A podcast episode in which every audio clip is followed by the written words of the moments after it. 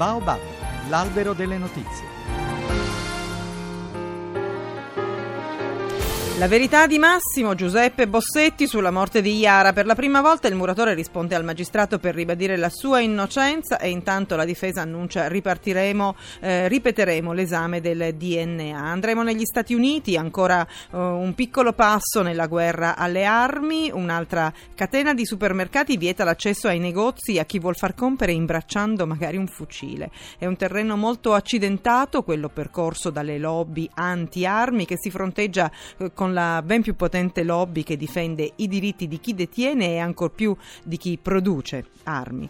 In Italia, per la battaglia dei produttori di riso nel triangolo Vercelli, Novara, Pavia, gli agricoltori sono pronti a bloccare le città con i trattori contro l'invasione di riso dall'Asia, importazioni a dazio zero decise dall'Unione Europea e che stanno mandando in rovina le produzioni nostrane. Andremo a Napoli dopo il crollo di parte della galleria Umberto I, sotto i calcinacci, lo sapete, è finito un ragazzo che è stato stato travolto mentre passeggiava, lui è gravissimo, addirittura si teme per la sua vita. Solo un mese fa c'era stato un altro crollo e l'allarme purtroppo non è valso a nulla.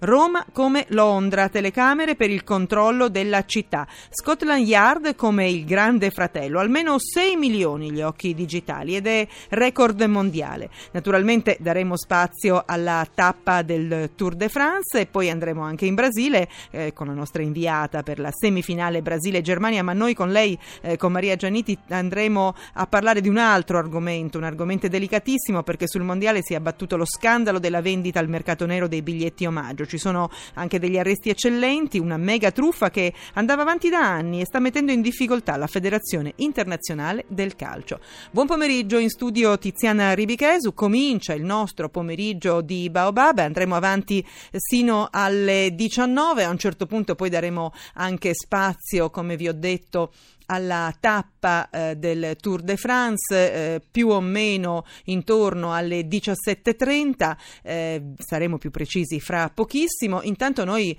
vogliamo andare a eh, Bergamo. Eh, il collega dell'Eco di Bergamo è Vittorio Attanà. Buon pomeriggio Buon pomeriggio a voi. Allora, oggi è stata una giornata importante perché Massimo Giuseppe Bossetti, lo sapete, è in prigione con la pesantissima accusa di essere lui l'assassino eh, della piccola Iara, si, difren- si difende e si dice ancora una volta innocente. Vittoria Tanà.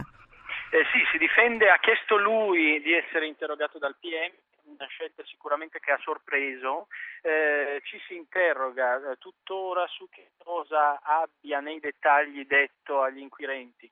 Sicuramente per voce dei suoi avvocati si è saputo che ha smentito alcune notizie eh, uscite su stampa e tv riguardanti una sua presunta doppia vita, eh, una tutta casa e lavoro e famiglia, l'altra locali notturne, centri benessere. Lui smentisce, dice eh, che eh, la sua vita è la sua famiglia, famiglia, il suo lavoro e eh, non c'è eh, null'altro. Eh, se invece eh, e le spiegazioni abbia fornito al PM e ai carabinieri che l'hanno interrogato riguardo alla presenza del suo DNA Chiara, questo non si sa, è coperto dal più stretto riservo degli inquirenti eh, che tengono custodito gelosamente il verbale di questo interrogatorio durato quasi tre ore. Ecco, quasi tre ore, ma una cosa è certa, lo hanno detto um, gli avvocati della difesa, si rifarà il, l'esame del DNA. Perché? Beh, loro lo, lo chiedono senz'altro, perché eh, la prova del DNA è quella che al momento tiene in carcere certo, è la più pesante. Non è detto che eh, abbia la stessa forza a processo, sicuramente è una prova pesantissima, loro cercheranno di smontarla e una parte di questa strategia difensiva non potrà che passare dalla ripetizione in contraddittorio dell'estrazione del DNA dagli indumenti della vittima, perché è chiaro che per ora questo tipo di lavoro l'hanno fatto solamente gli inquirenti, anche la difesa con i suoi consulenti vorrà ragionevolmente eh, partecipare alla formazione di questa prova.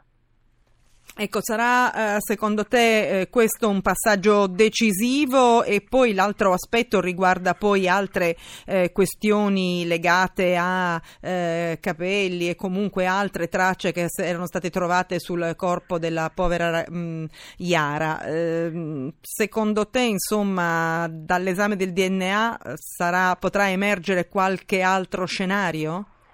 Giocherà tutto sul DNA. Da un lato appunto la ripetizione dell'estrazione della prova, ovvero del profilo 1, che poi il risultato corrisponderà a mm. Bossetti, mm. sarà importantissima.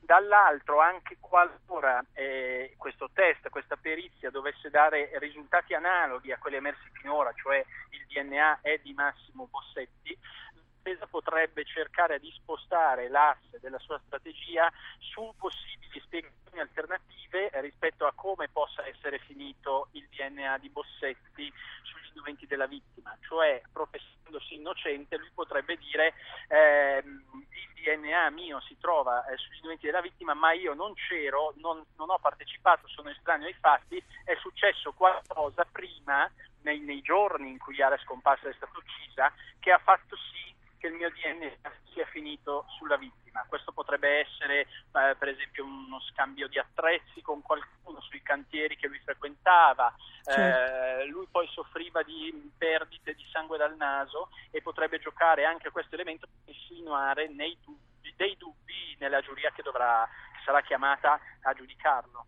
Certo, come abbiamo detto comunque ha parlato ehm, Massimo Giuseppe Bossetti eh, con gli inquirenti, col magistrato, almeno tre ore, quindi questioni delicate saranno state trattate. Come tu dicevi giustamente, eh, tutto è coperto dal massimo riservo. Beh, dovremo aspettare ancora quando per, cer- per capire quale, qualche, per fare qualche passo avanti, Vittorio?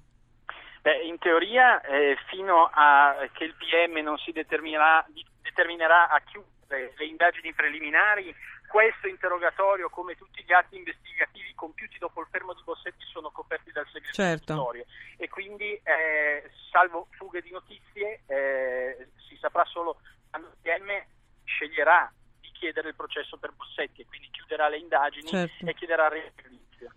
Grazie, grazie per il momento a Vittorio Tanà, il collega dell'Eco di Bergamo, grazie per essere stato con noi questo grazie pomeriggio a, a Baobab, grazie, buon lavoro.